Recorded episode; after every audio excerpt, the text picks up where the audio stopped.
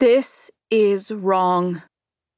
I'm still hidden in the doorway of the Donati Palace's dungeon, and already I can feel the change in Ventralli, like the darkness of a storm moving in. But instead of staying to fight with my handful of Winterians, I left them and followed the man in front of me. And I have no idea who he really is. Any guards who might have been posted outside the dungeon are gone, drawn into the chaos of Raelyn's takeover of the kingdom. Rooms open to our right and left, far enough away that the people within don't notice us, close enough for me to catch glimpses inside. Soldiers corral courtiers into groups against the gilded walls, servants weep. But even more terrifying are the bystanders who do nothing at all. The ones who watch the soldiers swing threats like blades, declaring King Jesse deposed, and his wife Raelyn the ruler of Ventralli, because she has a stronger power now, one everyone can use. Power given to her by King Angra of Spring. He's alive? His magic is stronger than that of the royal conduits? Is that how he survived? These questions rise above the soldier's threats, mixing with the pounding of my heart in my ears.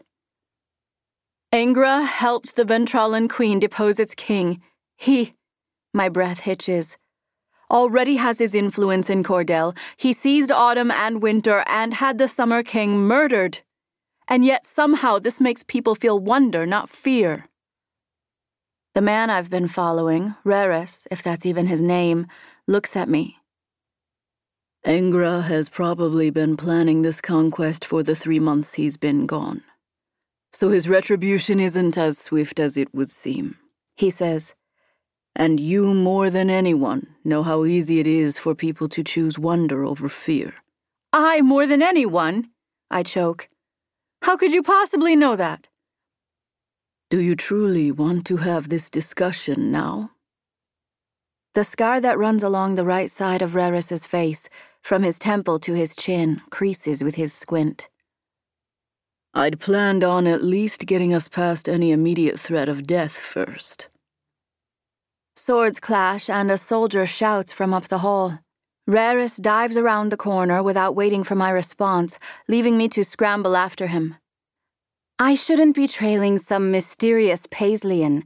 I should be helping Mother release the Winterians in the dungeons, or planning a way to free my kingdom from the Cordellan coup, or saving Ceridwen from Raelyn, or finding a way to extract Theron from the grip of Angra's decay. I falter, tripping over my many worries. While I always suspected Angra's death was a ruse, I never, not in any of my most delirious fears, thought he could be strong enough to give magic to non conduit wielders. But his power is tainted by the decay, which was created when there were no rules binding magic to only royal bloodlines. As Rares and I duck from hall to hall, I see the fruits of Angra's magic firsthand.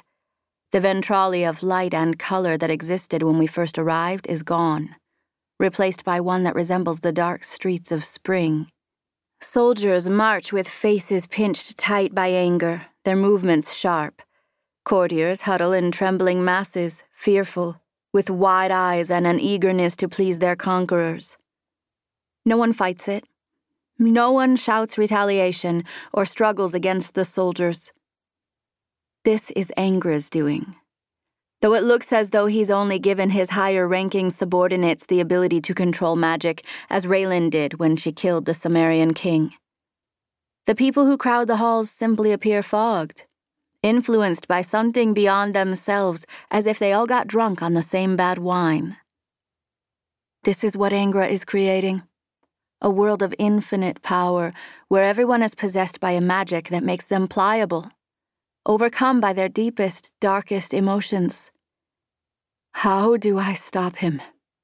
How do I save? It claws at me, the question I asked my conduit magic. And I'm sucked back to that moment when I was running through the streets of Rintiero with Lekan and Conall.